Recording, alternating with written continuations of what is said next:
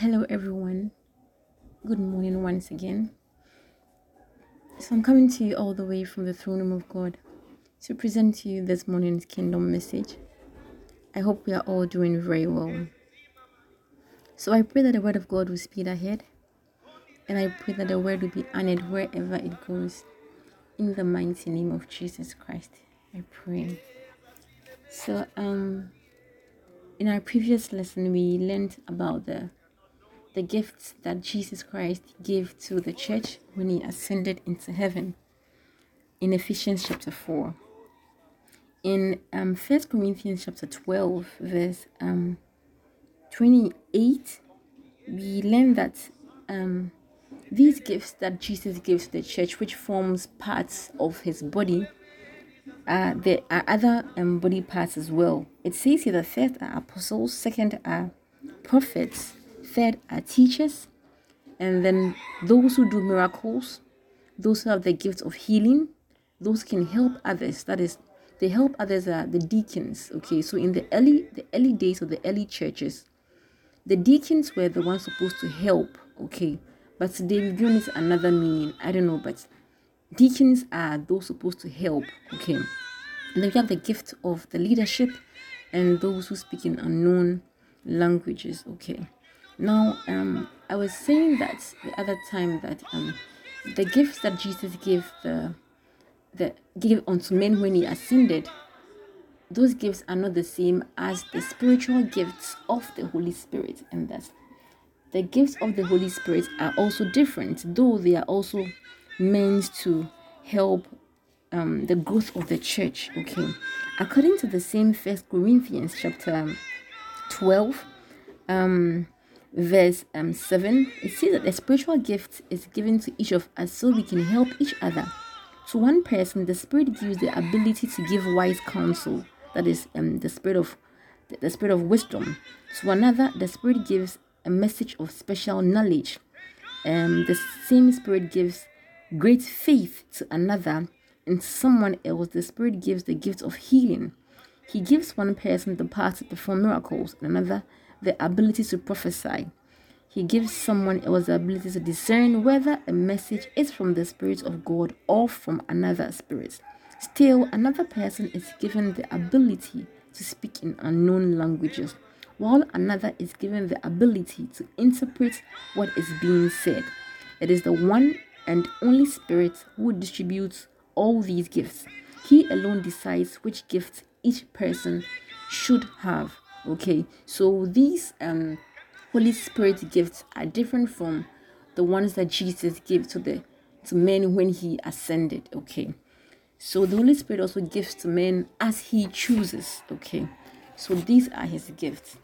I'd want us to move on to today's message.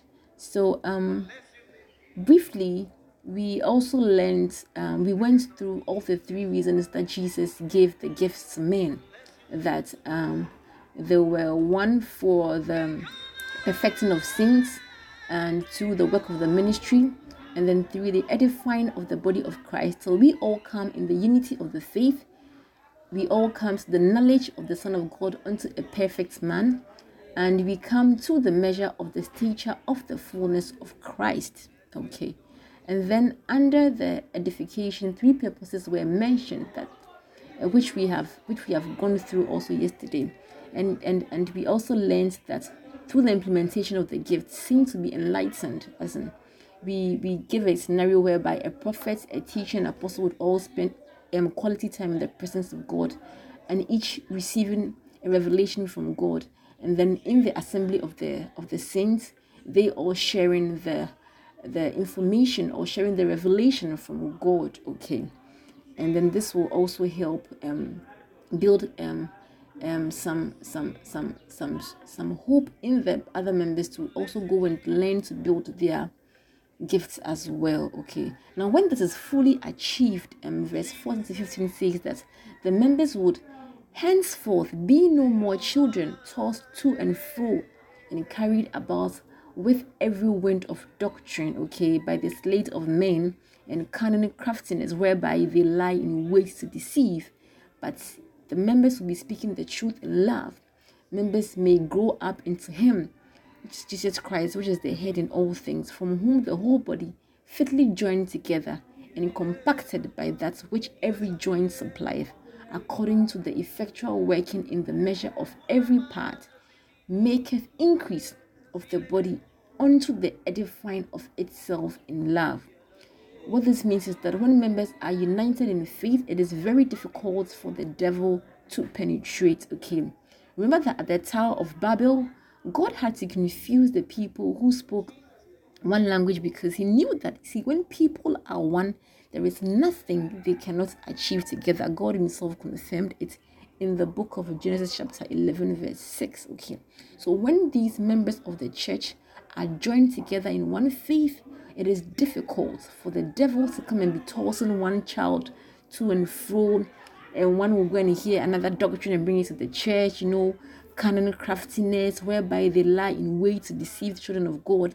But because they have all been trained in the gift of God, now they all start growing up in Jesus Christ and they become stronger in him. Okay, the spirit of deception which lies in wait for every Christian will not easily succeed against this church, because they are grounded in revelations from the word of God, through the prophet, through the apostle, through the teacher. You know, like every one of them is bringing the revelation, and it's one. Okay, so the church would instead grow in love, because Jesus Christ, with the spirit of love, would be present whenever they meet. Okay, and when every member effectively manifests in their gifts, the body of Christ, or the church of Christ, which is Jesus Christ, will grow. It will also grow in love. Okay, but what is happening in the church now is a bit different. Okay, the singers will sing, one person preaches, and the service is brought to an end. This wasn't so in the beginning. The singers will sing, the teachers will break the word down for easy assimilation for the sheep, the prophets prophesied, or tongues was speaking with interpretation made. There was time for the scripture to be broken down into pieces for people to really understand and also ask questions. Okay, but now it isn't so. And now and during those times, the members were growing because the angel of the church was feeding them. Okay, you would enter a church auditorium and you would feel the presence of God. You would enter a church auditorium and angels of God would be hovering over the place with gifts to bless members.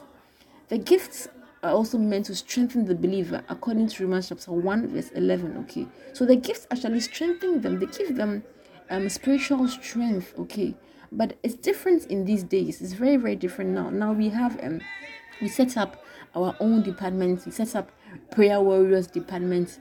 You see, instead of the various gifts being trained. Okay, the prayer is not a gift to be nurtured. Prayer is not a gift. It is not one of the five gifts that Jesus Christ gives to the church. Praying is not supposed to be for a selected few. Prayer is the food the whole church needs to grow their gifts. Okay, that is the nutrition for their gifts to grow. It is prayer that is the food for the gift to grow. Every child of Jesus Christ must be a warrior, and therefore put on their full armor. There are no selected few warriors. Every sheep must learn to pray in order for what Jesus Christ has put them in, so that their gifts will be developed for the perfection of his church and the perfection of the saints. Jesus never said that prayer is a gift. In Ephesians 4:11, prayer wasn't mentioned. Okay, how can a whole church then join the armies of heaven, who will follow the faithful and true one, if they do not learn how to pray on earth? How will they ride in their pure white linen on their white horses, as stated in Revelation chapter 19 verse 14? Because that one, it was a whole army that was following them. And the army of God, when you read the book of Galatians, you realize that this army, They all have something that they are wearing. Okay, and it wasn't for a selected few people to be wearing that: the helmet of salvation, the breastplate of righteousness, the belt of truth, featured with the gospel of peace. That army stands for the whole church. It's not for just a selected few. Okay, Jesus Christ, that we should grow his church. The church is not for us. We should grow, the church and feed his sheep. The sheep are not for us. We should equip the saints for the work of the ministry. Okay, prayer is food to be eaten, not as much but more than our physical food, if we are to prevail. Okay, he says we should grow our spirit men and let it have dominion over the flesh. Colossians 4:2 says that devote yourselves to prayer with an alert mind and a thankful heart. Okay, so prayer warrior is not supposed to be a department. It's supposed to be what every child of God must be doing. Okay, so I don't know if this will make it possible that it's not, we shouldn't have a department of prayer warriors per se, but then the church should be, everyone should be involved. If it can be rotated, everyone should be part, everyone should rather come to that meeting to learn how to pray. Okay, so let's concentrate on what Jesus Christ wants and not what we want. It is his church, not our church. The sheep are for him, they're not for us, and they're supposed to be equipped for the saints of his ministry, not our ministry. I want to end here today. May God bless his word, and may his word remain in our hearts, and may his word actually be the lamp that is supposed to be unto our feet and a light unto our path. May the church be his church. May he himself come and be the head of his church, and may we not take over for him to leave the lampstand out of its place. We thank God for today. Father, we pray that be merciful unto us, shine in our paths, in the mighty name of Jesus. We pray with thanksgiving. Amen.